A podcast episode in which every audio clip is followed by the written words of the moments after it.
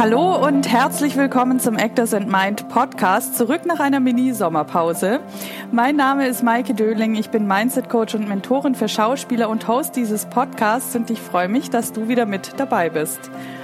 Es ist die erste Folge auf Englisch, denn ich spreche heute mit Jason Field. Er ist Model, Schauspieler und eine sehr inspirierende Persönlichkeit, wie ich finde. Und im ersten Teil sprechen wir über seine Modelkarriere und er gibt wirklich so gute Perspektiven und Mindset-Shifts für die Castingwelt und Branche mit. Das solltest du dir nicht entgehen lassen. Im zweiten Teil sprechen wir dann über das Thema mentale Gesundheit und er teilt seine ganz persönliche Geschichte mit Burnout und Panikattacken und du erfährst, was du tun kannst, um dem vorzubeugen oder wenn du auch schon in einer solchen Situation steckst, da wieder rauszukommen. Es ist eine etwas längere Folge und ich lege dir dennoch ans Herz, sie bis zum Ende zu hören, weil einfach so viele wertvolle Gedanken drin stecken. Und damit wünsche ich dir jetzt direkt viel Spaß und Inspiration mit dieser Folge.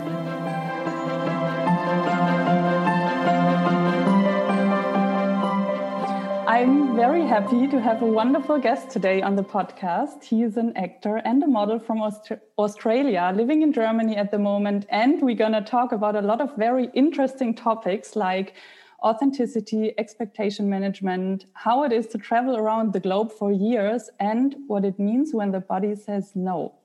Mm-hmm. His name is Jason Field, and I'm very happy to have you in the show today. Welcome to the podcast. Thank you so much. Very happy to be here. There's a lot of topics to discover today. I'm excited. Yeah, me too. How are you today? Very well. As I was saying just offline, the sun is out in Berlin. It's a rare thing, even though we're approaching June. So I'm a happy man when I get that little bit of photosynthesis happening. So let's dive in because I think we have a lot of things to talk about today. Let's start from the beginning. I know that you did something else before you became a model. So tell us your story, how it came you got into modeling and acting. Sure. It wasn't a very conventional road. I actually followed a more traditional path of going to university and getting a degree in a finance-related field.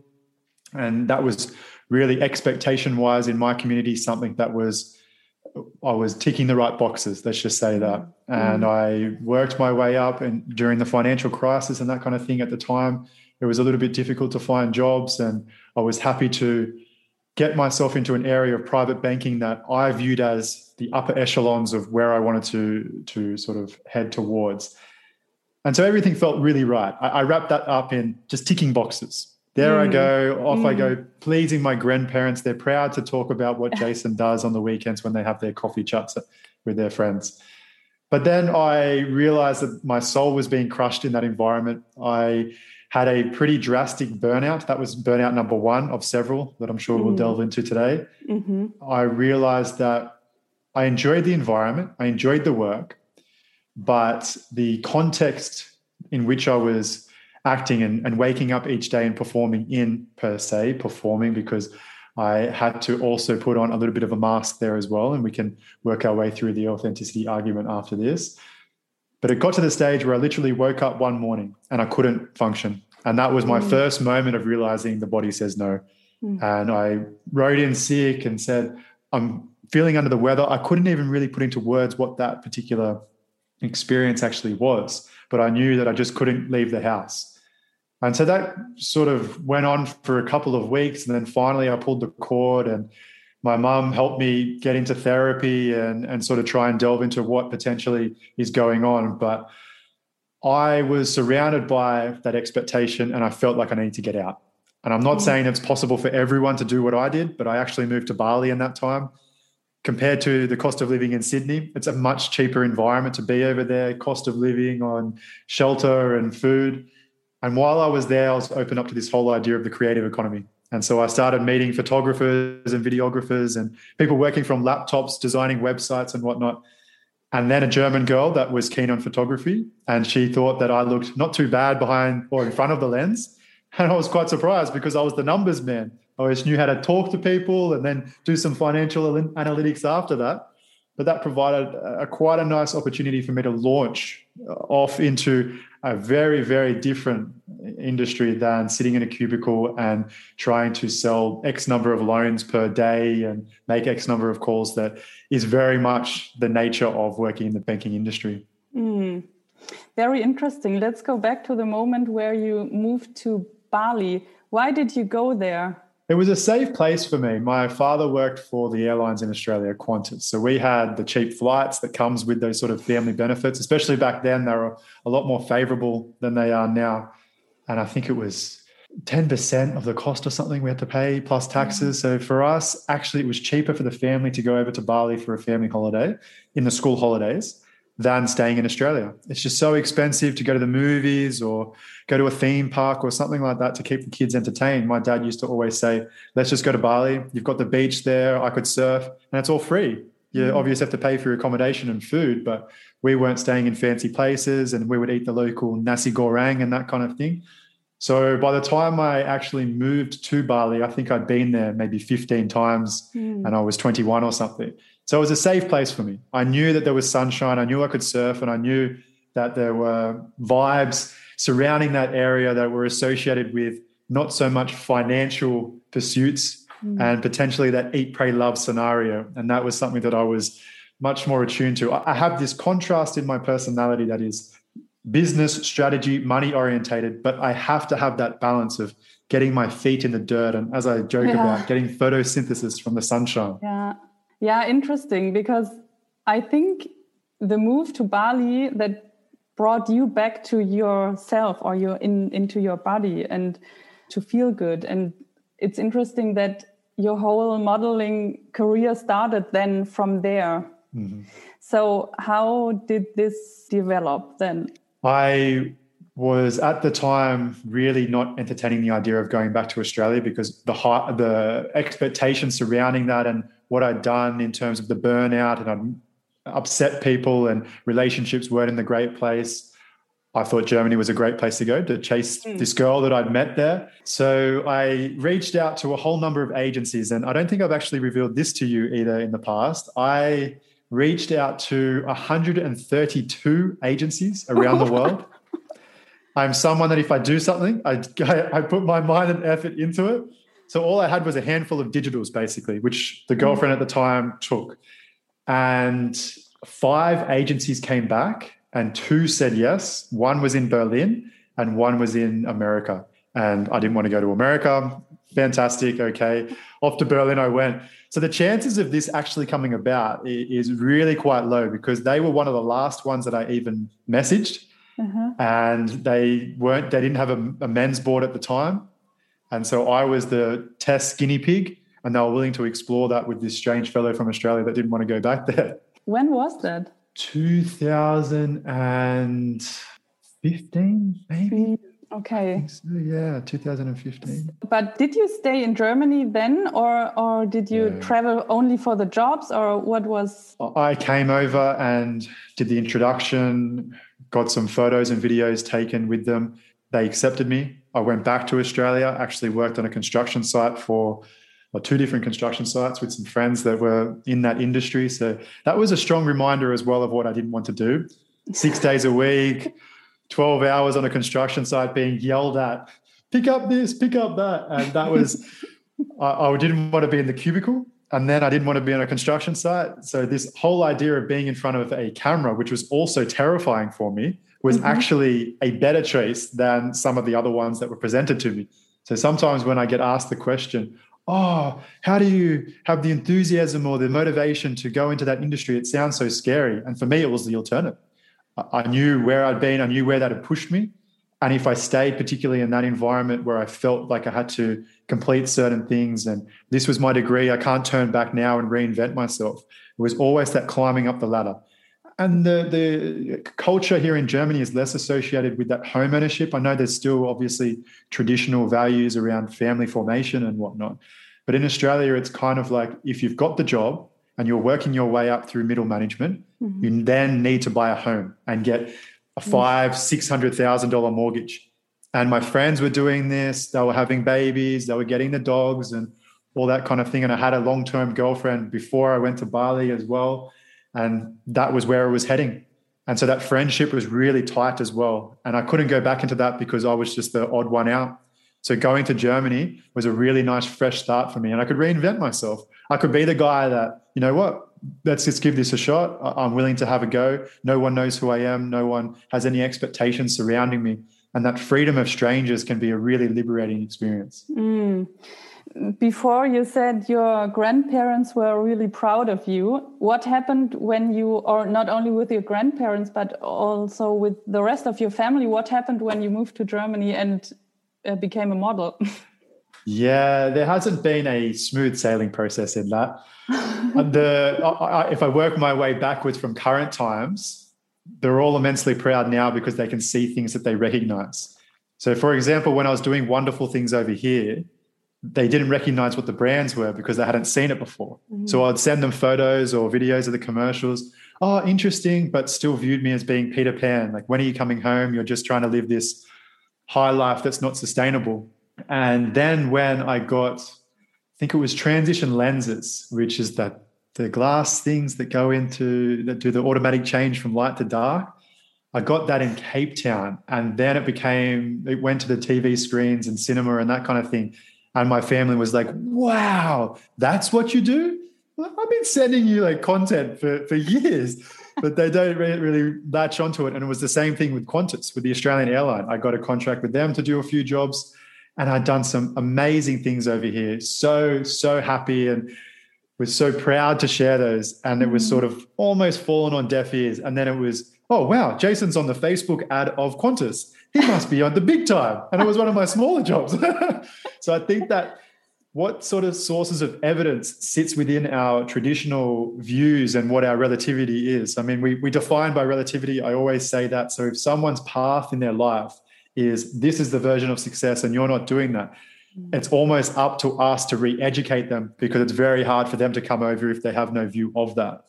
Yeah, you are a really good example for that story, because I always tell the story that my dad also said, what are you doing? You're quitting your job when Corona starts. What's wrong with you? Mm-hmm. And half a year later, when he saw what I do, and when he also experienced some coachings with me, and something changed with him. And then he said, he once called me and said, I wanted to tell you that I'm proud of you. And this was so, it makes me emotional now. And I think we have to walk our own way, and people will see that it's a good way. Absolutely. And I've been delving into some of the literature and information surrounding our biases towards sort of being a child forever, that child within. I forget the name. I think she's Stephanie Stahl. Correct. Yes. And that's confronting. It's very confronting because we view ourselves as these complete characters, adults. I've got a beard with gray in it now. I should know these things. No, I'm still looking for validation from my family, and their views of validation are still very much hooked upon their version of their own life because that's all they experienced. Mm-hmm. And I'm sure they had conflict with their parents. I was having a chat with my sister more recently about the tools that are at the disposal of people now, such as ourselves, but even more so the young kids. And I met a guy on Twitter, he's 17, and he's doing these Twitch streams, and he's got like 7,000 people watching him stream on Twitch. And I'm thinking, wow, because they can subscribe to these channels now. I don't know, maybe people listening are much more well-versed in this than I am. But they're generating money sitting in their bedrooms just talking online. For us, we were trying to get validation off Instagram, and we weren't even getting paid for it. We were creating our own sort of death spiral of validation and that kind of thing, where they've now got the tools to actually monetize and turn these into a career, or at least something that supports them, where they don't even have to go out and wait tables and those sort of things that I did. So it's hard for the older generation to actually envision that when they had a 20-year career at one profession, one company. And we can't, because we have contract work, and it is much more orientated around you sort of move from place to place, 5 years here, 5 years there, and you move on. That wasn't the case for my dad. He had the almost, what did they call it? When you stay at one place for a long time, like the universities get that. You can't really be fired. It's in Germany, it's called tenure. Beamte. It's like if you're a teacher or something. Correct, like, correct. Yeah. So he almost had that in like the sort of boys' club of the scenario of those old school companies that exist, that doesn't happen now. The competition that is so frequent and high pressure, we are just kicked out the door as soon as there's a little slump. And my sister has experienced that. She was with a company that went through some bad times. She did a fantastic job there, got glowing reviews. Sorry, we're downscaling. We just had a headcount we had to reduce. Mm-hmm. So in that environment, that's motivational for us to say, do you know what? If that's going to be where we're acting, literally, then we should maybe take some more control over our lives and just diversify. Yeah. It doesn't have to be that full-time thing, but it can be, let's diversify and have a few options going. Yeah, and also I think, it's okay that we still want to get the validation from our parents, but it's a difference if we do it by doing something they want us to do or doing something we want to do. Definitely. There's a strong difference there. Yeah. So you traveled around the world then for a few years, and what were the upsides? Do you say it like that? Yeah. And downsides? Yeah. The upsides were phenomenal. That was amazing. This has been the longest time I've been in one place during Corona. Usually I had a policy of sort of 2 or 3 months and I would move on. And that was aligned to sort of my energy cycle as well. I'm very much a person that runs on these hyped up cycles, and I can be full of energy and go for it. And I know that's a very good time to sell myself. If I'm doing that, it can be quite magnetic. Mm-hmm. And so I'll do that, go to the next place, go to the next place, go to the next place. And so I was able to, experience a lot of the world. I went on stay in Cape Town, for example. I was there for 4 months. I've been to Istanbul twice, 3 months at a time. Bali, I went back and worked there for, I think, 6 months and then 6 months again after that. That was great because it's a very small market. So once you know everyone, and if you can fall into one of the category roles that they're looking for, then you can work quite well. There's not a lot of competition there. And sort of traveled around and tried to work out where was my areas that I could definitely make a little bit of money and also enjoy the environment. So my traditional model role of, for example, being on stay in London or Paris or New York, that was never for me. London, they said I was too small. Paris, I was not tall enough. And that's when I started realizing that even within this industry, because London, it was more they wanted the muscle, and then Paris, they wanted the height. It was strange being categorized like a sheep that you're going off to market or something like that. But that's very much the industry. That's when I started realizing that the niches within there, I can align that to my personality as well. Okay, I know that Germany is big on commercials. I know that particularly with the lifestyle in Australia, we're very much a happy-go-lucky people. Smiling isn't foreign to us, and it can be. And my experience during the wintertime here in Germany, understand why perhaps areas with less sunshine get a little bit less smiley.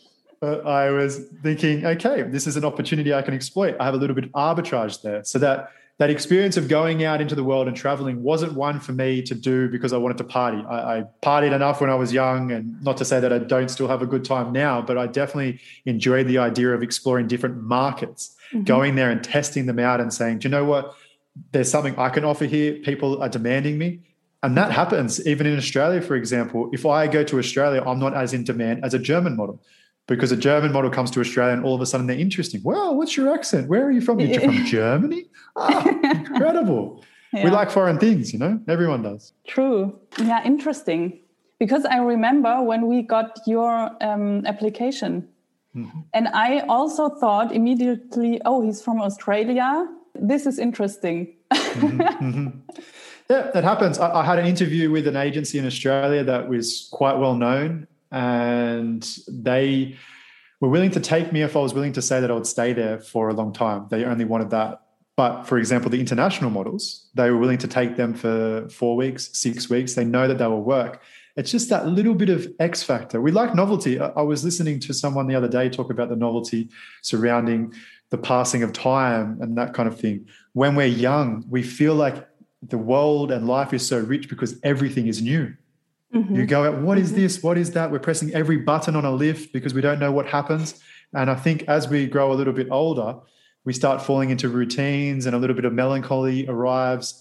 Life changes. So something comes in that's foreign and novel, then that naturally excites us all. And I think it comes back to human basis. I don't think there's anything too superficial about that. I don't think it's, I'm just going to pick this person because they're from X, Y, and Z. It's more so the fact that that is an exciting story to tell. That's going to have the person arrive on set and be able to talk even with the photographers and the makeup artists and that kind of thing. about something different rather than living down the side road and they catch up at the pub anyway. They know all the stories. So we're all humans. We like to interact in positive, interesting environments. I think. So over the 7 years you traveled, what changed? Because in the beginning, I think it was very exciting and you traveled the world and discovered new places. So what changed over the years? A good wake-up call I can't brush over is the fact that this industry is so spontaneous in its in the recognition of wins or how they're awarded to us. I had that transition job actually led to another transition job where they wanted to film a secondary asset in Rio, in Brazil. And I remember receiving that message from the agency saying, just really calmly, oh, you're booked for a job in Brazil. Like, what?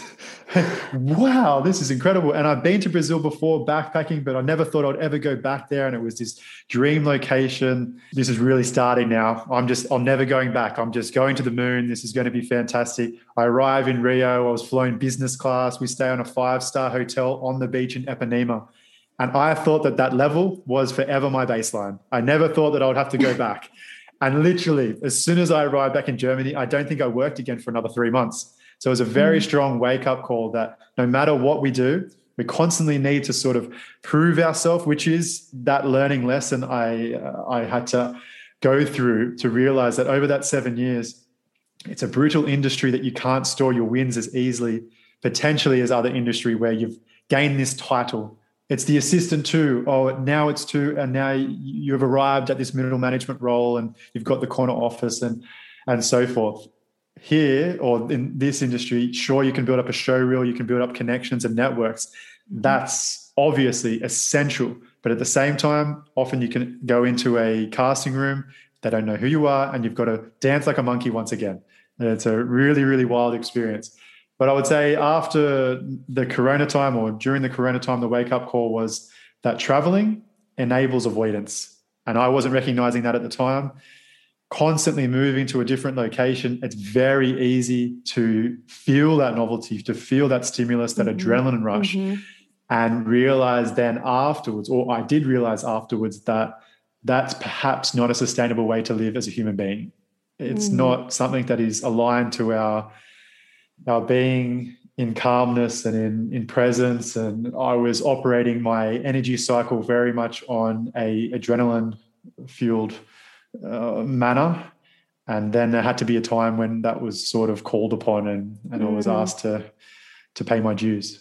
So avoidance from what? I would say there's avoidance in terms of relationships that I don't have to then nurture them as nourishingly as perhaps we do need to, because hey, I'm not there. I can't go to your wedding. I can't see your baby. I can't do these sort of things because I'm off on a shoot in Rio. It explains itself. I don't have to make any other words surrounding that. And you take for granted that friends are going to be there.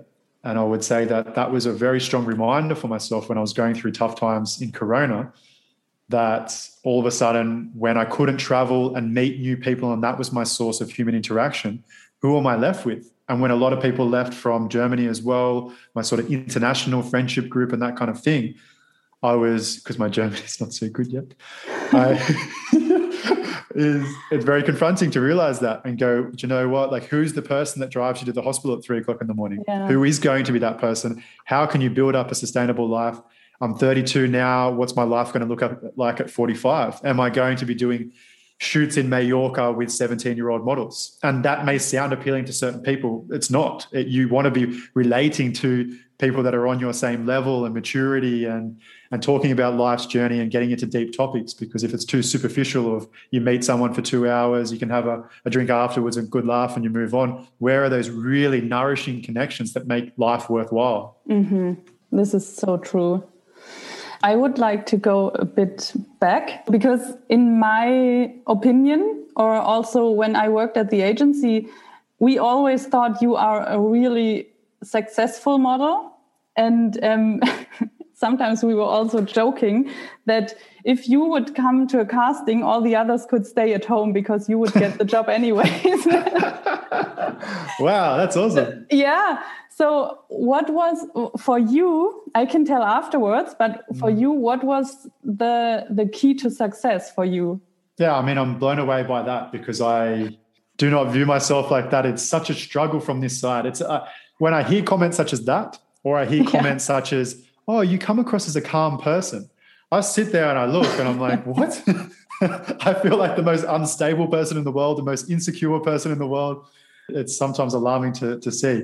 But I guess we can. That's an opportune moment to bring up expectations. There is so many knockbacks, and I was really, really chasing my tail. I came here with nothing. I was staying in a hostel in West Haffen with 17 foreigners, trying to figure out how I was going to work in this particular environment. I got up a bit of debt as well, being able to stay over here and not going back to Australia. So I really needed to get the jobs. There was that desperation there that if I was going to make this work and work to a level that was going to be somewhat sustainable and give myself some opportunities, I had to work really hard.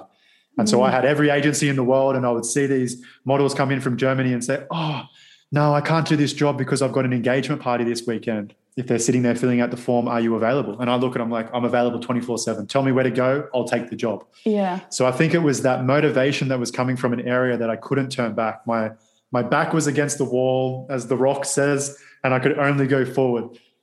When I look back at my analytics, I started doing some statistics around it to calm myself, to take some gratitude. I realized that I have a failure rate of 85%. So every single request that comes through, even though I got to a level of success that I'm quite proud of, 15% success or 85% knockback was that level. And it only really became sustainable probably 2 years ago. Before that, it was nice job and then quiet, nice job, then quiet. And 2 years ago, I'm still fortunately receiving royalties from. It was just a fantastic year. Last year, I had some really nice ones come through as well. But it was that enthusiasm to say yes to everything and also not be held back by those no's, because I didn't have the opportunity to do so. And I have met several talent along the way, whether they're in the modeling industry or the acting industry. They get hooked upon that one opportunity that, oh, I've got a casting. It's for X amount of dollars, or it's for this particular director. Oh, this is amazing. I can't wait to get it, or that would be so good for me. And I just sit there and I say, you can't think that. You have zero control over that particular scenario. Go in and give your absolute best. I'm not saying not. But once it's done, it's simply a data point. So if you're having, for me, I use the example of 100 castings. If you have 100 castings, there will be 15 jobs in there, and I need to recognize that I have no control over which ones they're going to be. So I could even, when I was having those come through sometimes, I would get, for example, 10 knockbacks. Then I'd be like, it's got to be probably 2 or 3 jobs on the way, and it would come. And with that mentality, you don't fall into the hole as well of thinking, oh, I haven't got anything, and I didn't, I'm going in the wrong direction, it's all over. For me, I kept that level of positivity because every knockback kind of reinforced to me that I'm one closer to actually getting a job. And I think that was a particularly powerful mindset that I perhaps fell upon rather than really constructed by purpose. Oh, I really like that thought of, if I don't get 10 jobs, there will be some coming up. That's a really good thought. But I had the statistics there. I think that's a powerful thing too, that I would enforce other people to, or encourage other people to explore. I know many people that do not do that. I document it down in an Excel spreadsheet, but it can be obviously in anything. And I say, what agency did it come from? What country? What role type is it? What company is it? So then I start to see also where my strengths are. Okay, now all of my jobs I'm getting are TV commercials. Maybe I should knuckle down on the 20/80 principle. So when I start getting those smaller roles for companies that are going to take maybe 3 days of my time that I could be doing TV commercial castings, then I started saying no to those. That's not what I'm currently looking for at the moment, or, for example, the competing commercials and that kind of thing. As you know, I was quite strict on making sure that I wouldn't do a car one. And that didn't always fall really nicely upon the ears of agents, because you've obviously got your own targets and that kind of thing. And it was very nice to secure Audi last year. It's like, yes.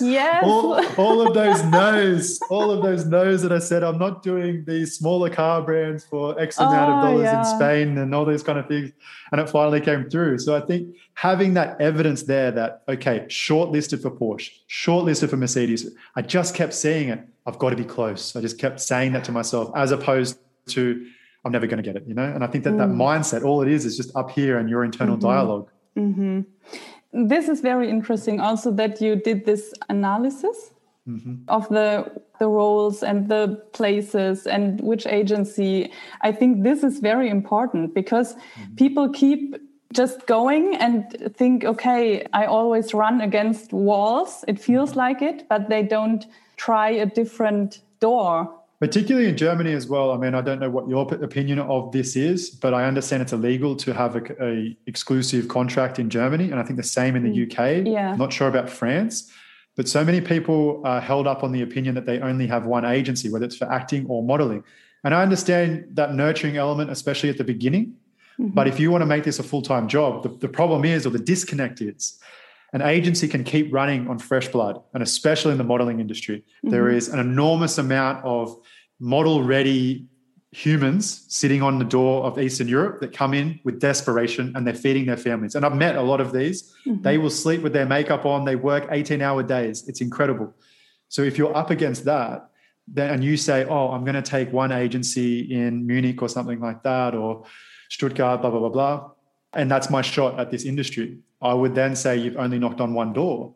Sure, I probably went too far, but I felt like I needed to financially. Otherwise, I wasn't going to be here at all. And that's what I ended up having those discussions with a couple of agents when there was a little bit of friction there. You can't have this many agencies. Okay, well, I wasn't earning enough. And it's either I go back to Australia or I have other partners here. Yeah. And that provided me that foundation to grow. And for example, having a random one in Belgium, I think I got 3 jobs from them. And at that particular time, one of those jobs came through when my rent was due and I wasn't looking good for that one. If I didn't have that, I would never have got it. So knocking in those doors are really important. Obviously, we must manage those relationships and it can get very difficult to do so. But putting all your eggs in one basket when you are ultimately a replaceable asset with someone else coming through the door is a wise business, or not a wise business decision, in my particular opinion.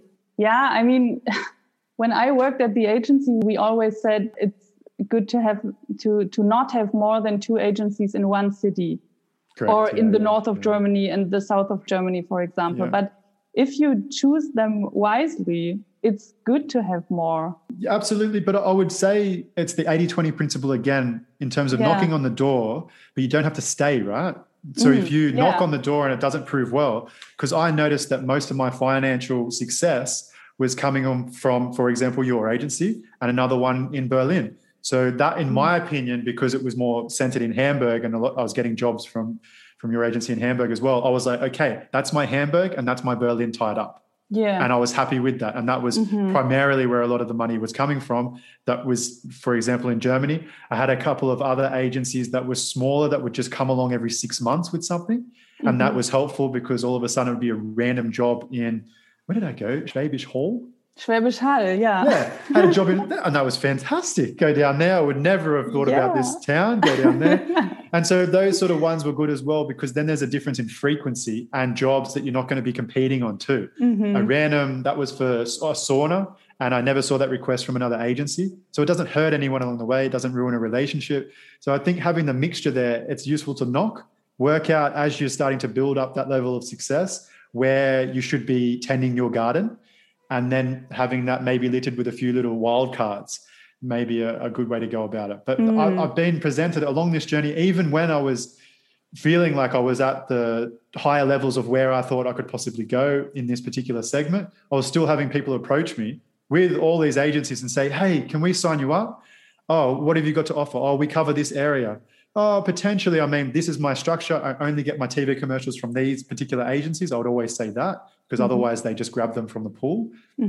But if you've got anything different, oh, we want a mother agency with you. I'm like, I don't need that. I manage myself. I have my calendar. If you take my calendar away, I'll be very upset and I'll be yelling at you. So allow me to have my calendar. I've got my fantastic bookers around the place. I don't need anyone else to take an extra clip for doing nothing. I'm not saying everyone does nothing, but sometimes those mother agency requests are purely because they're looking for that consistency of that money coming in too with the extra 5, 10% they get. So you said commitment was one thing, the mindset was one thing, the expectation management. And I think this is also that your self-worth was not with one job. You know what I mean? Correct. Yeah. I think that's really important. If you want to delve into that idea, that was something that I found really confronting and just entering this industry. And I'm so very thankful that I came in at this age For example, when I was down in Cape Town staying in the model house there was 14 people in this model house, and there were people from America. I think the youngest was 18 from America. Mm-hmm. They are so tied, their role is so tied to their identity. And that was frightening for me to hear, because when they received that feedback, when I was in the bank and I was told, oh, Jace, mate, that report's not great, we need to rework it, it hurts a little bit. That's our baby, right? We did that, but it's separated. It's not me. Whereas this industry is, you're too short, you're too fat, you're not muscly enough. And it's like, well, that's me. Maybe I could go to the gym more. Maybe I should ease off the vice beer or something like that. But ultimately, they're still reflecting upon you. And that is a really, really difficult thing to comprehend. And thankfully, I think I came in with a little bit more of a thicker skin than, for example, starting out at 16, 17. So my piece of advice is always remember that the client is looking for something. And it has zero reflection on you about who you are. They're looking for a match in that particular scenario. Please don't take that as a view of who you are in this world. It is not your sense of validation. It's just trying to find a particular match for a particular scenario. Think about it as a puzzle piece. It's nothing to do with your worth as a human being. It's hard to do, but repeating that consistently can kind of like dye the thoughts in your brain to a level that when you get that knockback, okay, that wasn't my profile, which is something that I would always repeat. And for example, when I would reach out to agencies, or if I was freelancing in Bali or something like that, or Turkey, I would send a message out and I would say, hey, super excited that I'm in your town at the moment. Let me know if there's anything that suits my profile. Because when you have that detachment, then you no longer get hooked on it. Just give me a ring. Otherwise, keen to catch up for a coffee or whatever. I mean, especially in Bali, everyone knows each other there. It's a very friendly basis. Keen to catch up for a beer, whatever, but let me know if there's anything that really matches my profile. Then when they say, oh, I've got this one, sorry, the client didn't approve. It's like, no worries. It wasn't my profile. And I think that is super, super important in building that boundary for yourself. That is powerful, yeah. But I would say so in approaching the agencies too, because I think I did the same. I don't know whether I changed the pitch after speaking to you, but I think I said the same. My profile is this, and I would say young, successful, married type, because I was always getting these young dad roles. And then I would give examples of the jobs that I'd work for. So then again, when I'm presenting, if I don't get a response or if I don't get an approval, oh, we had our discussion with management and they said they don't really think that you'd be a good fit. No worries. Maybe they have 10 people on their board that look exactly like me, which I know some of the bigger agencies do. I move on. I think this is very important, that you know who you are and what profile you have. And on the other side, it's also, I mean, if I get this I think I remember that you wrote something like that. I don't know exactly what it was, but I remember that. And it's also that me as a casting agent, I look at the set card then and see, okay, can I see this? And what else can I see? So it's like I open up my mind too. But yeah, I think this is very important to know who you are and who you are not. Absolutely. But even just the element of reaching out. I mean, I could do a whole podcast on cold emailing and cold DMs. Yeah. I'm not saying that I'm the world's best at it, but I think that I've worked it in a direction that's a little bit more favorable than perhaps other people. I get emails and messages that are just insanely me. And the way that I try to structure the emails is to reduce the time that you have to spend in making that decision. And if you make your decision that you think it might be a good idea, I want to give you the ammunition that when you go into fight for me to someone else, if they need to approve it, you have that there. Because so many people say, oh, here are my digitals. Can you suggest me to an agency? And I'm like, well, tell me who you are, what you're doing. And it's not my job to do that anyway. But then I try and instruct them, okay, what is your profile? What are some clients, whether you've either worked for them or potentially you see yourself? Put together a little mood board even. Oh, often I get profiled as XYZ, because the mood boards that I would often get for particular jobs, they were so common, particular people. So, okay, that's my type. I can take that and say, this is what I've been said I sort of look like, or something like that. And it reduces your time when you've got 400 emails in your inbox on a Monday morning. Yes. Okay. Oh, okay. He's done some of the early research for me. True. So I think you said a lot of things now, because I wanted to say what made you professional, in my opinion. Sure.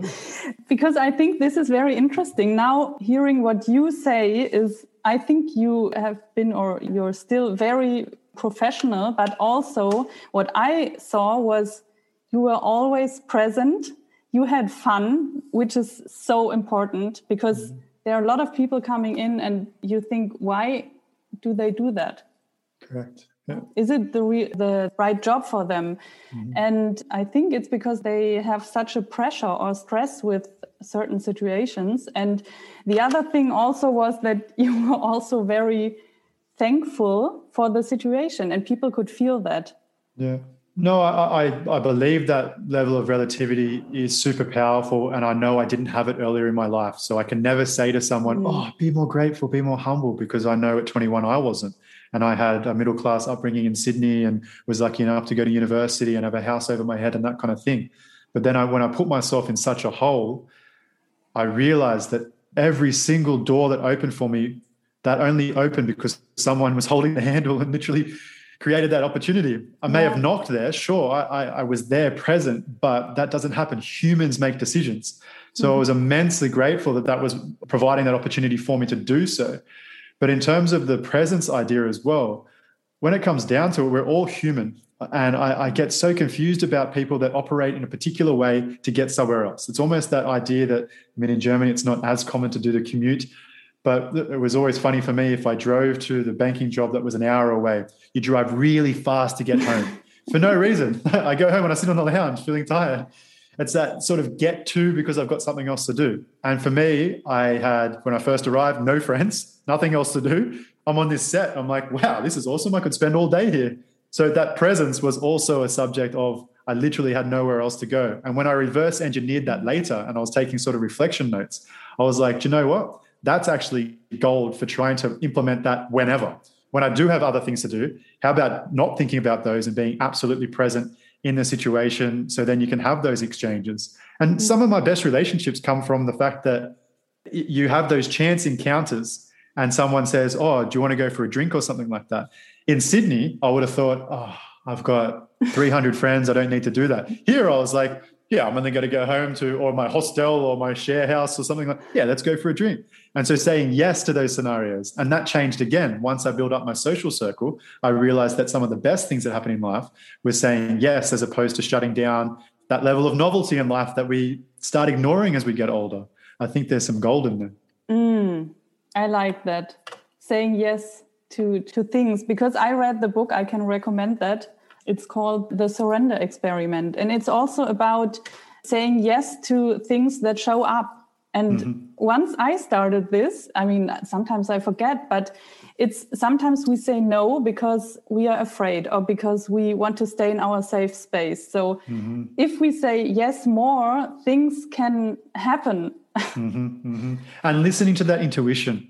Yeah. Because that logical brain, at least in my opinion, is the later developed one in our human existence. The intuition often knows that gut feeling of, is this right or wrong? And I made a decision to apply for the private banking job on a train ride back from the job I was at previously, just in a whim. I was writing in my journal. I'm a big writer, so inviting those reflection moments in, I think, is really important as well, because otherwise it escapes you. But I was writing down and I was just realizing that, no, this isn't for me. And I went online, started looking at jobs and started applying from it. It led to that. It was a fantastic opportunity. I just obviously wasn't a right fit for it. Again, detachment. And then after that, when I had the same, I had a burnout from the private banking, the only reason that I can sit here today and be having this wonderful conversation with you is because I was in Bali and was walking out of the surf. And this is why I talk about the ideas of priming, which we can get into later. Yeah. Full of joy, because I just got the most amazing wave of my life. I mean, at Batu Balong there in Canggu, you can ride a wave for 400 meters. Oh, and gosh. I was going to my bike, putting the board into the rack there. And there's this girl there next to me pulling a bike up. And I just looked at her. I'm like, wow, that's a healthy way to get around, because she was riding a bicycle. Everyone has mopeds in Bali. No one's riding a bicycle. The roads are terrible. There's no autobahn, I guarantee you. And she looks at me and she's like, yeah, it is. We started talking, and she's the one that I chased to Germany. If I was not feeling the vibes from surfing, I would never have met her. I would never have then gone to Germany. I'd never be sitting here right now. Yeah. The last part of that, though, is the idea of attachment to it, because that's what I've got to grow a lot with. Is that some people are signposts in that regard. And for that particular example, that relationship didn't quite work out.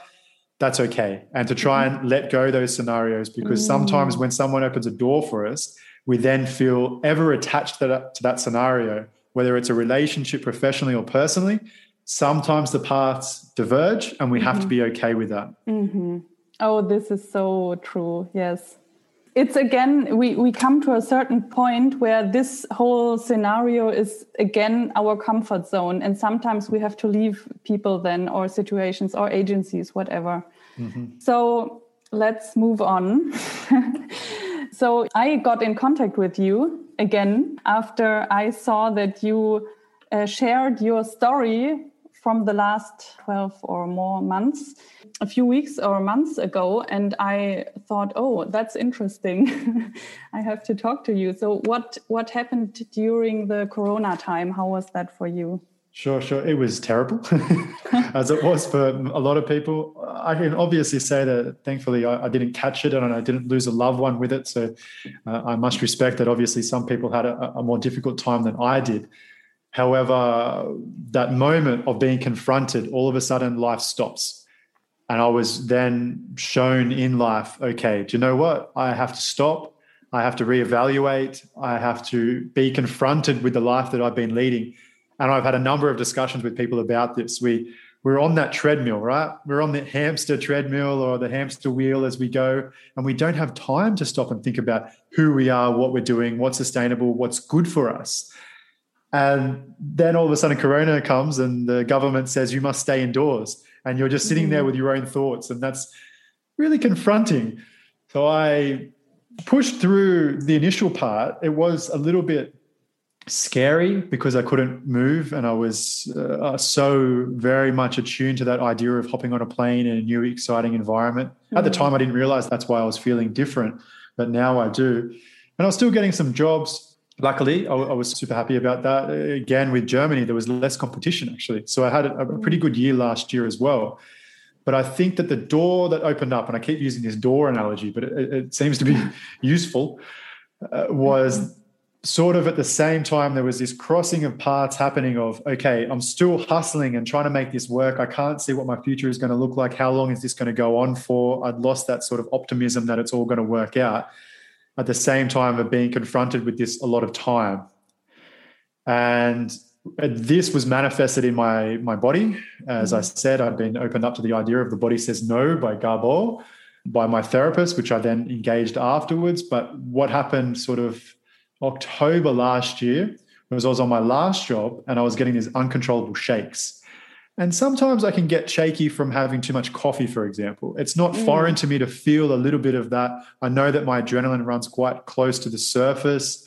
However, it was a confronting feeling for it to be so present. And I didn't feel nervous. It wasn't like, oh, I'm on this set. I wasn't doing anything. I was feeling it come over me as I was sort of off the camera for the moment, taking a moment.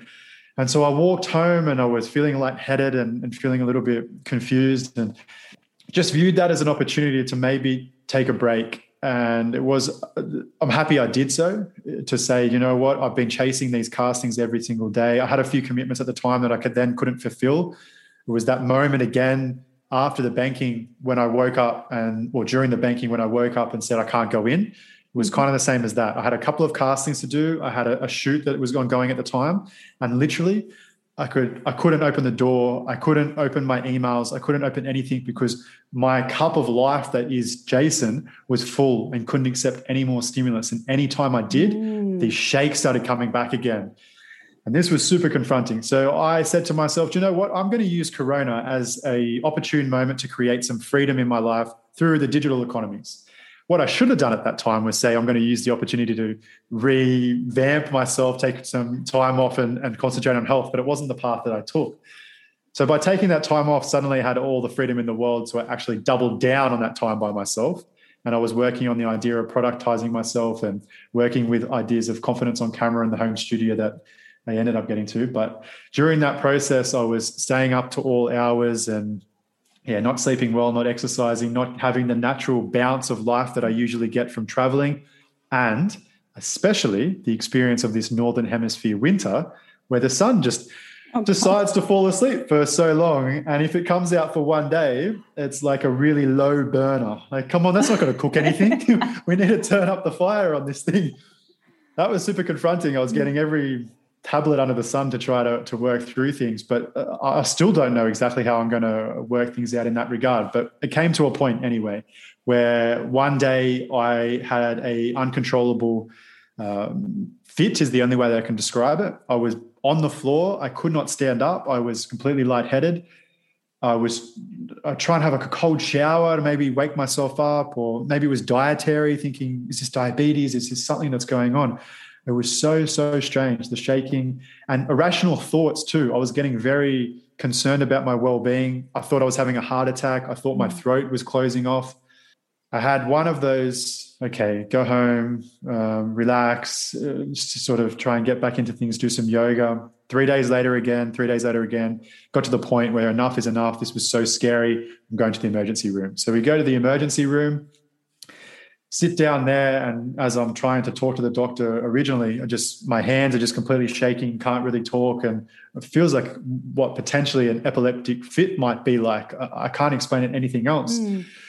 And then after some time, 30 minutes, an hour or something like that, I calm down, I go in, they do the vitals check and that kind of thing, and they say, there's nothing wrong with me. And I'm like, what? What? How can you say there's nothing wrong with me? And I'm thankful that there's nothing wrong with me, but at the time I couldn't comprehend that. How can you say there's nothing wrong when I'm experiencing these so very confrontational physical responses? Mm-hmm. So then that's when the therapist came in afterwards. I was like, okay, if this is happening, and it became really regular, almost a daily basis, I got the therapist. And he's been the best decision of at least 2021, potentially my whole life, to open up that whole idea that suppressing feelings, how you present yourself in the world through authenticity, is a response that then to expectations and relationship management, running on adrenaline, avoidance, all these avenues to go down. And that has really renewed myself and made my relationship with myself, my internal dialogue, and then also the world, a complete 180. It's been absolutely phenomenal. Mm-hmm. And while I'm still taking some time off from the castings and just build up my confidence in myself, because I must say my ability to perform, for example, on a TV commercial set where it's get up at 4 a.m. and be there for 16 hours or something like that, I still don't really have the confidence to do that. I tried to go for a run the other day and I could only really do 5K, and I used to run 10K with my eyes closed. So I'm still very much in the recovery process, but I can say that at least now I feel like I'm equipping myself with those tools, and the therapist has been number one, front and center with helping with that. So what does that mean? What was it you suppressed? Or, I mean, not only you, I know a lot of people who suppress certain things. What exactly is it? You said emotions, and what else? I think my biggest problem was I was cut off from my social circles, and I don't really like using technology to socialize. I'm very much an emotional person. I like being in person. This is the reason why I gravitated towards video as well, because I really enjoy the vehicle of video as a means to being able to present what you're feeling to another person. There's no other way to get that emotional connection and trust, because you can hear someone's voice, you can see their body language, you can read them, get that vibe check happening. I believe that when Corona came and then my only sources were social communication, I was so overwhelmed with that and my inability to actually present the level of person that I wanted to be to those relationships that I had to just completely shut it off. So I turned off my Instagram, I closed down everything, which is obviously, again, the worst thing possible, because then I just completely isolated myself, but I had no sense of mastery. It's like, how am I going to communicate to this person? And this person only knows me as go, Jace, high energy, life is awesome, like Shackers, we're going down the beach for a surf. And here's this side of me that I've been through, this is my third time of this, and sometimes minor doses of that throughout my normal existence that I usually keep in the skeleton closet that no one knows about. So in terms of suppression, it was the idea that I created signals and a relationship baseline that was unsustainable, and to such a scale that, I mean, even today, I probably have 250 messages in my inbox that I haven't got to. I'm getting more peace associated with that, and I'm doing some strategies of scaling intimacy and working through it. But I think if we're operating in the public sphere, and I'm welcoming that in with the different social channels that I'm using, we have to take ownership of the messages we're sending out. And I wasn't doing that at all. I was carving off that profile that I was, Okay, you want the happy guy, you want the young, successful guy, then I'll give that to you. And I'll give you that times 1,000,000. And when I'm posting pictures of being in the Maldives and I'm feeling terrible in my lounge room at home and someone messages me like, let's catch up for a beer, or they want to have a chat, and I have zero energy or emotional sustenance to do that, it's hard to actually have that initial conversation because it's coming from a moment of vulnerability and a lack of energy as well. Yeah, I haven't quite ticked all those boxes or crossed all those T's, but just putting that out there has been one of the most liberating experiences possible. And the reception thereafter was from so many people saying, I'm going through the same thing, was really, really surprising. Mm-hmm. So you mean the main thing of being authentic is to really show yourself as a whole personality, not only the thing you want to bring out. I saw a video from you. You were talking about this, like not only showing 10% of yourself, but the whole you. Mm-hmm, mm-hmm. Yeah, I mean, I don't want to use Instagram, and this is why I actually ended up removing some of the videos that I had up there, because I've launched one product, I'm going to launch the second one, and a few of those customers are coming over into Instagram, which was much more, even though it doesn't seem intimate, that's where my main source of communication was to a lot of my family and friends, at least at scale.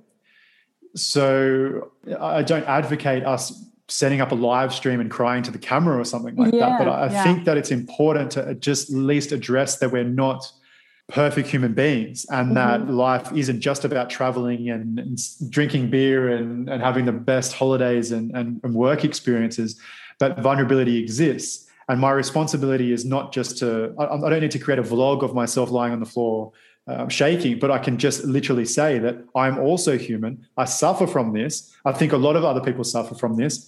And if they don't, they have another fault, because that's the nature of being human beings. So what I would say is life in itself is just a whole accumulation of social relations. That's how everything works. No matter what we do, whether it's accumulating money or going on a holiday or going to work, everything is human interactions. We are pack animals. So how then am I being inauthentic? I'm not allocating those communication channels the respect that they deserve in terms of the signaling that I can meet the expectations of that person. And that's what was hurting me, because I had these enormous expectations, and often they didn't, to be honest. I say they, victimizing myself, but it's not true, because a lot of the people that I reconnected with said, hey, I know who you are. You don't have to constantly re-prove yourself, but maybe I'm institutionalized from the casting circuit, and I felt like I had to go in there and go again. Here we go, 100 miles an hour. And maybe that's a subject of the, or a byproduct of the industry or something like that. But yeah, taking control of the situation and then being able to say, for example, if someone says, oh, let's have a chat, or let's catch up, or can you do this for me? A lot of those kind of things as well, because I'd always put myself out there as, yeah, I can help you, whether it's for connections, whether it's for this, or super proactive in that regard. Now I'm much more proactive in saying, or setting those boundaries, as my therapist says. At the moment, I don't have the capacity. This is what I'm doing, X, Y, and Z, and providing that evidence in the public sphere as well. Because, for example, my friends and family back in Australia, they don't know what I'm doing. So me just simply doing a video and uploading it onto Instagram that they can all watch. I know it sounds insensitive to do so, but that's the only means of communications I have, often outside of doing Zooms and that kind of thing with my family. Then they can see what I'm doing. Okay, Jason's building a product. And all of a sudden the vocabulary changed as well. So proud of you. It looks great. It looks so interesting. As opposed to what I was doing before, which was just all highlight reels. Now I'm showing them much more building in public. Yeah. This is me knuckling down and blood, sweat, and tears to make this happen. I'm going to share the wins that happen because I'm going to be proud of them, but I also want to share how much work and effort is going into it, which with the modeling, I wasn't doing so much. I was just sharing, this is the job that I won, which is the 15% of the 100% story. Yeah, really interesting. Because last time we spoke, you said something about lack of conversation. And I thought, yeah, that's exactly what you said now, because it's a lack of conversation with our relationships, but also with ourselves. If we don't listen to our body or to our emotions or needs, whatever it is, it's also we don't communicate with ourselves. Correct. I mean, this is what the therapist said to me, because he said there's fight and flight response. Yeah. And I'm very well attuned to that. And I know what I'm like after a job as well. And I recognize, as I said, with the energy cycles, I know I'm generally a 3-month person, that after 3 months, it's good for me to reset. And I would often, in that reset process, it would be quite natural because, for example, if I went to a different location, you never start working straight away. You've got to build up those connections again. So I generally have 2 weeks of that initial setting up process, that resetting. And so what I realized is that there's different timelines of fight or flight. And I was probably on a mega structure of fight or flight of that 7 years, making myself whole again and making my family proud and building up my finances again.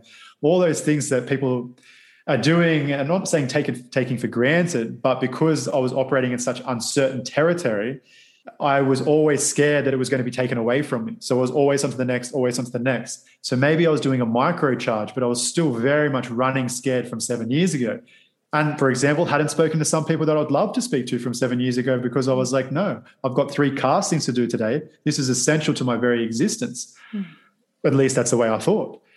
And so what the separation we're drawing in there was, one, the timelines that we can operate on fight or flight. It can be a moment, it can be a day, it can be years. Secondly, is if you don't listen to it, the body will shut you down. And I joke that it's the lizard vein. I believe the word is the vagus vein or something. It runs down our body there. And that's the faux heart attack.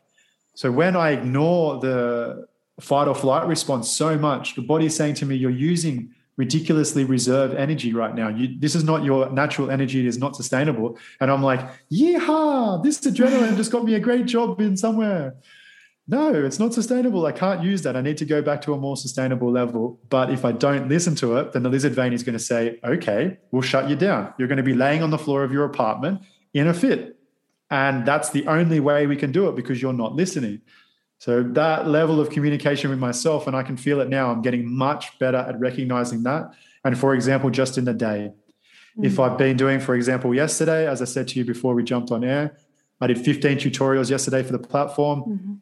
That was amazing to build that flow state, and I really enjoyed doing that. But then I allowed myself to wake up at 10 today. I have the luxury of doing that at this moment, taking the time off and concentrating on the product.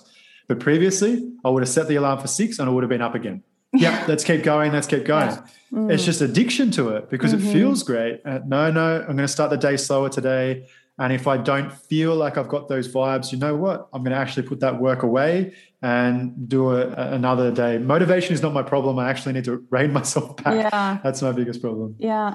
So I think you already answered my next question a bit. What do you do now to really, or what can we do to listen to our needs and to our body? I really recognize the symptoms for myself, and I don't know if that's replicable, but the symptoms for myself, at least at this level where I'm still trying to rebuild, so I think they are quite perhaps severe, is, for example, a lack of focus.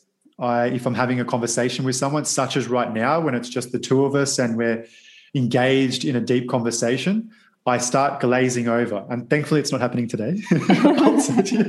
But that's what I was realizing what was happening, and I was confused about that. Oh, why can't I maintain my concentration? So a shortening of the attention sphere, maybe a little bit of irritation as well. Something would really set me off. And I'm not a very I'm emotional, but I don't go to the level of anger or something like that. Yeah. And something will happen and all of a sudden I'll get irritable. So I think keeping track of that is something that's really important. And I, for example, have tried a few different techniques, and I would encourage other people to do the same, of tracking your mood levels. If it's something that you're struggling with, give yourself out of 5 score. How am I feeling? Am I shaking? That for me is my expression. It leaks in many different ways for people. And for me, it's shaking. It can be, the lightheadedness, lack of concentration. And suddenly I'm like, okay, do you know what? You're burning from an area that is not sustainable. Let's wind it back. But we just have to really take that moment to reset. And I would encourage also that if you don't feel like you're having those signs happen to you, invite into your life areas of calm and then tell me after that. Because when you slow down, then all of a sudden those confrontational thoughts come up, and that's what you're been suppressing, whether that's in dreams, whether it's in times of meditation, or whether it's in just going for a walk. When we turn off those social media pings that are a form of distraction and suppressing our true emotions, when we turn that off and all of a sudden we're confronted with ourselves, maybe it's airplane mode, flying somewhere, and all of a sudden you've got 3 hours just with your own thoughts. If you're fine after that, okay, I'll take the pressure off. But often that's the true test. Yeah, that is so true. I mean, I think that's also, and I include myself in that, the reason why people stop or don't take the time for themselves or don't stop using the phone or something like that, because they are afraid of what comes up then. Correct. And one of my clients, she started because she said, oh, today I'm like in a weird mood. And I said, well, just let it be there without saying this is good or bad. And then she started something which I really like, because she said she took her time, and every time something came up, she said, okay, 10 minutes from now or 20 minutes. And I lay down on the couch and I just let everything be what is there. And after 20 minutes, it's over and I can go on. This is fantastic. Yeah. This is what my therapist was going through as well in terms of somatic experiences. And I actually... I'm on the very edge of some of these tools and techniques, because as I've been building up this platform for the Confidence on Camera, I've been delving into some really basic stuff that I was using, the priming and that kind of thing from years ago. But he noted this to me maybe 4 weeks ago, and it was fantastic. No, actually, it wasn't 4 weeks ago. It must have been 9 weeks ago, because it was after my last panic attack, which was 9 weeks ago now. Mm-hmm. And he said to me, what's the experience? How? Let's walk through it. And for me, it's this shaking. And he says, okay, so what are some other examples in your life where you're under stressful situations and what happens there? And I said, oh, yeah, it can manifest in shaking. And he knows that I'm doing the cold showers. So he asked me, what do you do when you have a cold shower? And I said, I tense up like completely. I flex all my muscles. I quickly wash myself. I count the 30 seconds to feel that I've done what I need to do for the day to reset myself. And he said, look what you're doing. You're priming yourself to respond in that manner. You are tensing up. So then when stress comes into your life, that is what your bodies react to. You've just trained your muscles to actually do that. Obviously, not taking cold showers has done that. But what he's saying is that opens an opportunity of stress testing. Mm-hmm. So now what I do in the shower is I say to myself, maybe this is what I need to experience. Pain will set me free type of thing. And completely relax. And it's so funny to get this different experience of when you actually let it be. It's way less confrontational. The more you actually build it up into a war, it becomes more confronting. But I use the word semantic. I'll have to make sure that I define that, because otherwise it will be confusing. The semantic experience is, you know how a gazelle gets chased by a lion and the gazelle gets away. Mm-hmm. Afterwards, it shakes. And then it goes back to eating grass like nothing happened. Mm-hmm. No post-traumatic stress. And it's like, bro, you just had your neck in the mouth of a lion. You just faced death. And he's like, no. Or she's like, no, that's cool. I'll move on. I can't even remember that experience. So there's actually a guy, I think it's Peter Levine, if I'm not mistaken, who's been using this as a form of therapy. And that's what my therapist said, trial it out next time. If you're feeling that tension come through your body, do the really novel, shake it out. Let it happen. Maybe your body is trying to allow that to happen to move forward. And I think it's a really, really empowering element, instead of going to war with ourselves and saying, this is a really bad weakness of myself. Actually, maybe it's something that gives you a superpower or allows you to express something that needs to happen. Mm-hmm, mm-hmm. Oh, this is so good. Because we have so much energy in our body, which we saved. Can I say it like this? Store. Yeah, which we stored from previous experiences. Mm-hmm. Okay, I have to tell a story now, because I was in a mastermind, and one of the participants, she told a story that her grandpa died the day before, and she was with him, and she said that when he took his last breath, he shaked. And then afterwards, he was calm. And this was kind of because we spoke about energy in our bodies and release the energy. Mm. And the woman who did this masterclass, she said, this is, releasing energy. And this shows that he was really good connected still, even if he was sick. I think this is so important, to let go of the energy, which is still in our bodies. The body's a vessel. And that's what I always forget as well. You keep thinking about it as one and the same. I mean, obviously it is, but the more we recognize that our being within us, and we don't have to go into any type of theology surrounding that, but just going into the scientific basis of that. And for example, what Gabor goes into, he talks about that idea of suppression and emotions and that kind of thing in a scientific way, literally with the case studies of women with breast cancer, the survival rates of them being able to authentically vent in relationships. And that blew my mind, absolutely blew my mind. Mm-hmm. But both sample studies were in, the ladies were in unhappy marriages. Didn't matter in terms of if they both had the ability to vent themselves, they both had the same survival rates. But if they're in an unhappy marriage and they couldn't vent, then the fatality rates skyrocketed. Mm-hmm. And that's facts, that's nervous system. We don't have to go into, any type of hoo-la-la voodoo dolls. That's just the truth. Yeah. I actually started reading this book and I find it really interesting. I will link it in the show notes as well, because there was also one story of the cello player, the woman. She died from, ALS. I don't know. I forgot what it was. And it says that she could express herself through the cello playing, but she expressed it, but she didn't go through the emotions. So that was also very interesting because I never thought it that way. Yeah, there's two parts to it. You can't just, that's true. Actually, that's quite... express yourself. You have to work through these emotions. Yeah. I also do the cold showers. And what I do is, in that moment, because it makes me very present and awake, and I start breathing very deeply. It wakes me up and it also relaxes my body. Yeah, I've been experimenting with the UJE breathing, of shutting off the breath there. Have you heard of that one, that Darth Vader breath? No. Kind of thing. Maybe we can link that in the show notes too. I'll send you over a Yoga with Adrian tutorial.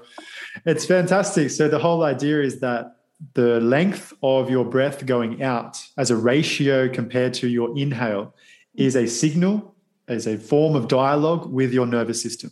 And the breath is the language of the nervous system, is the paradigm that we're working in here. And so my therapist said, he's a yogi as well. This is why I'm getting all these type of technology. We do breath work at the end of the session. It's fantastic.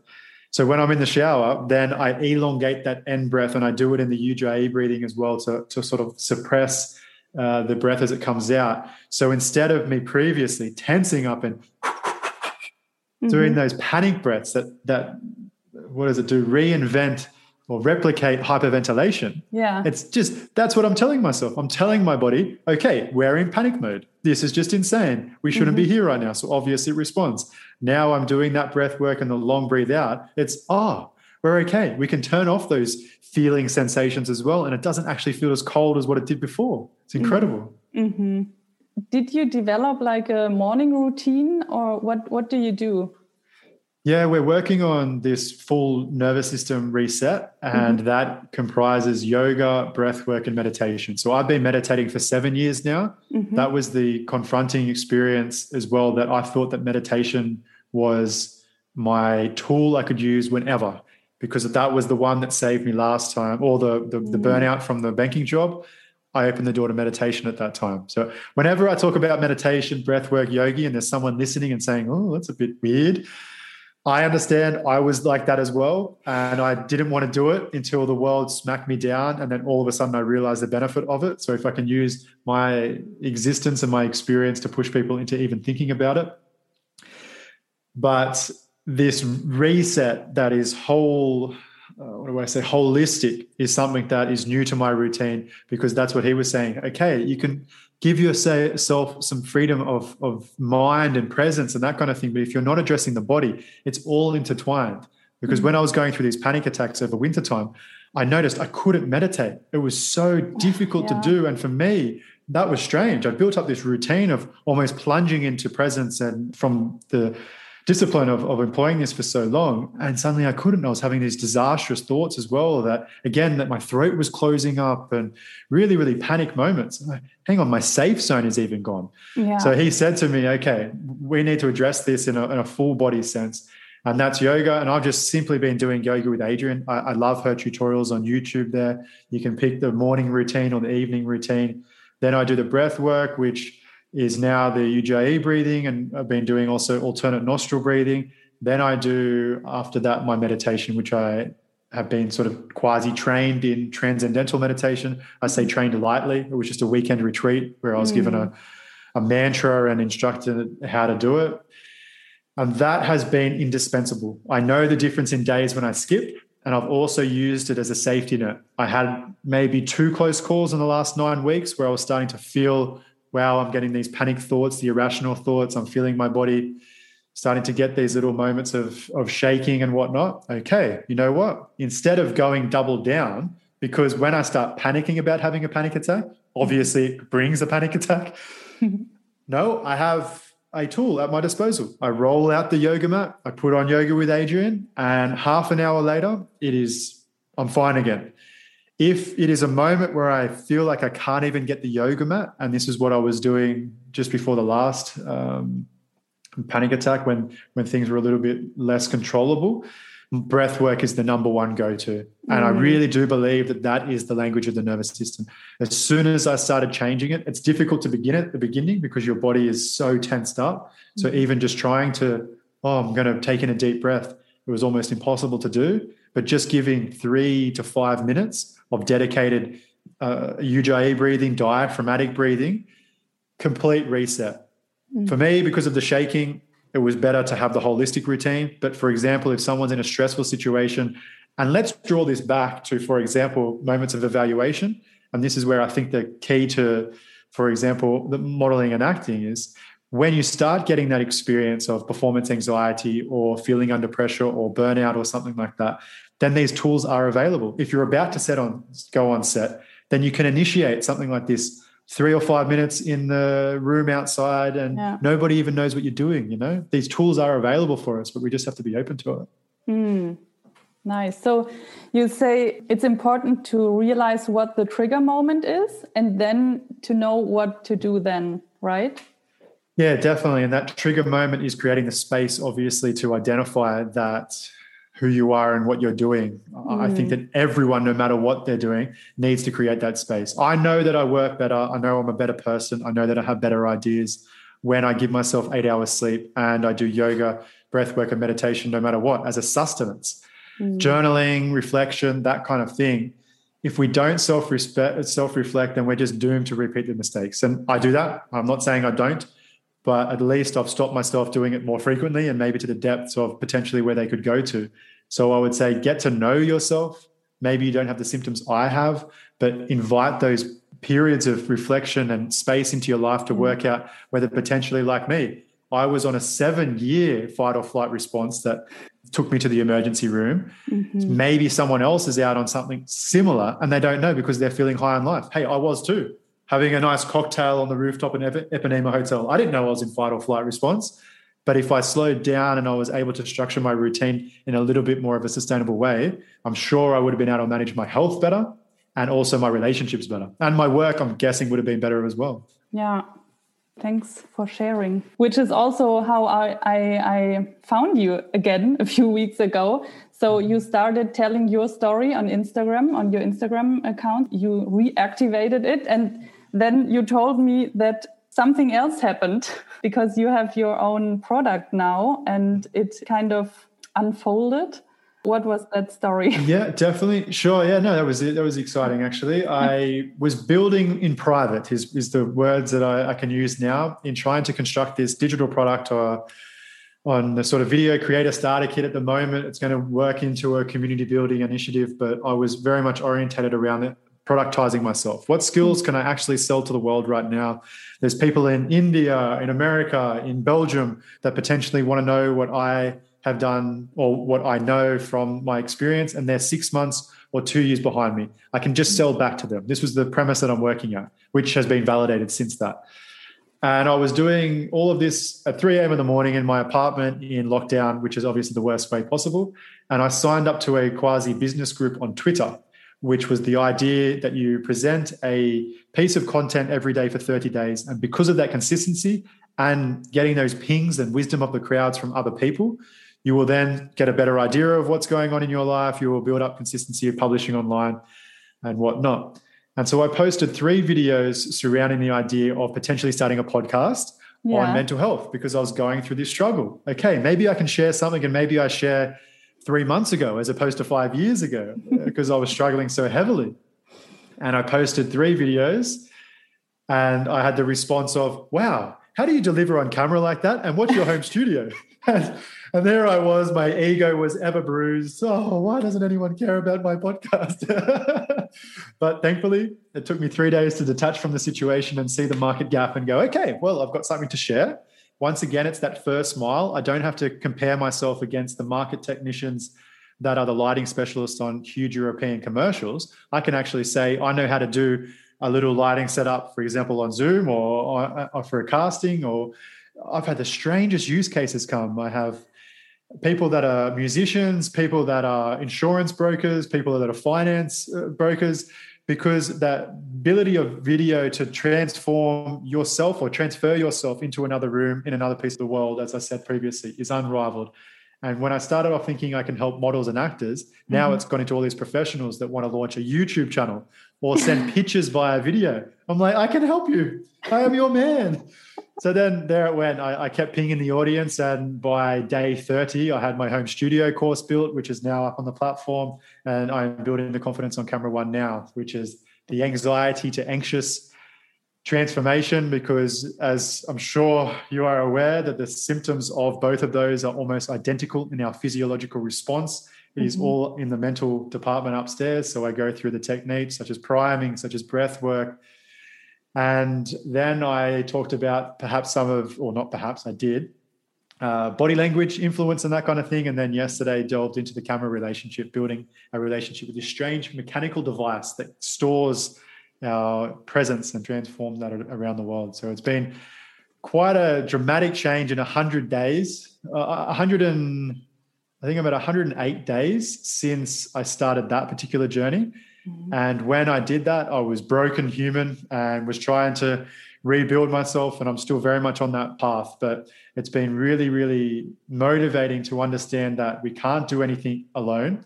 And there are out there people that are relatable and want to receive not just some expertise, but also feel like they're not alone on that journey as well. And I was receiving that simultaneously from other people. And that's why I'm going to take this product in the community side of things, because there's so many of us out there in the world operating on autopilot. And I think that if we can build these little communities of shared experiences, no matter what you're doing, it can be a really powerful source of self-reflection, of empowerment, and sort of rising all boats rather than operating in our little silos around the world. Yeah. Oh, this is so interesting. So how can people get access to your platform, and how is it called? It's called Joy with Jace. So I know it's confusing because I have a really long list of domain names I bought. It was part of my Corona experience where I was like, 99 cents, I'll take it. I think that's part of my questions I ask myself, whether it's a check-in to see whether I'm feeling anxious or not. Am I being financially responsible? And so because I was so very stuck down that anxiety pile, I think I bought 120 domain names. So yeah, add up 99 cents. That's a few lunches right there. Anyway, I got to the area of Joy with Jace. I liked the name of it. And that was going to be the podcast about trying to achieve, for example, joy, I believe, is something that's more sustainable than happiness. Happiness is more that transactional experience. And often we need a stimulus to maintain that. And I define joy as something that's more ever present in our life and it's sustainable. So that's why I went with that name, and that was going to be the podcast. And since I got all the handles for it, and then when I transferred over into video, create a starter kit and Confidence on Camera, I was like, I'll just go character branding and people will just have to ask me what it's all about. So anyway, the platform is joywithjace.com. And then all my handles now are Joy with Jace Video, which is across. I'm starting my YouTube this weekend. I've got Instagram, TikTok, Twitter, ever present, welcoming that instability into my life and then paying my therapist to help me do so. Really nice. Okay, we're going to link all these links on the show notes. And last question to understand, is it people can buy like one course, or is it like a membership? How can people join you? Yeah, it's a membership. I mean, I've made it particularly frictionless. If someone is really desiring this, I know how the financial struggles can be in the industry as well. Mm-hmm. So I am not trying to exploit people. There's actually a 7-day free trial, which the content that I have up there at the moment, you could watch it all. So sign up, watch it all and leave. What I'm trying to encourage is that I'm going on a particular journey. It's a subscription basis. You can pay on a monthly way or an annual basis. But I'm showing you what I've done so far. I'm showing you what I'm doing right now. For example, I'm launching the YouTube channel. There are so many people that want to launch a YouTube channel and they keep asking me about this. They're like, wow, you're good with video. Tell me how to set up a YouTube channel. I'm like, I don't have one, but let's set it up together. So then I'm going to do a tutorial series of like sort of building in public, a public experiment of launching a YouTube channel. And I think that that's something that's also relatable. So I'm actually going to push more into that community element where we'll have a community platform we can chat upon. And I'm going to have also this app that enables video chatting. I don't know whether you're someone that's interested in this, but maybe I can show you more offline. It's a fantastic device that you can wake up each morning and I can give a prompt. And then the community gets that video and we sort of go through like a chain mail of interacting with each other. Nice. So this is coming as well. So lots of exciting elements in product design. Nice. I think we're coming to an end now. Is there something left you want to give our listeners along? Well, if my lesson in 2020 and 2021 was authenticity, it was making sure that you don't do things alone. So then if you are going into the world, do so in a way that is a true representation of yourself, but then also take the space, and you don't need to be unwell to talk to someone. My therapist now, he's been doing almost business coaching. If he asks me how's my day been and my week, it's been going good, then we sometimes talk about strategies such as how to use social media and that kind of thing. So I encourage people to just remember that life really is human interactions. How can we do that in the best light that expresses ourselves, that nurtures those relationships, and go out there and have those genuine chats with people? And if you need professional support, is always there. Thank you. What are you thankful for today? Oh, this conversation. It's fantastic. Me too. I enjoy it. In a very fast world, I've been experimenting with this Racket software or app. I don't know whether you're familiar with it yet. They launched, I think, last month or something. And it's a little short 9 minutes recorded conversation. So maybe a speed podcast. Yeah. I like them. It's exciting. But you obviously don't get the same depth and being able to create those connections. So today, it's a really genuine conversation with yourself that I'm appreciative of. Thank you. Thank you for your time. Thank you for sharing your whole story. And I wish you all the best. And you are an inspiration for us all. Thank you kindly. No, I really appreciate the platform you're building and all the wonder that you're providing in the world as well. You're empowering other people. So there's a lot of selfless activity going on.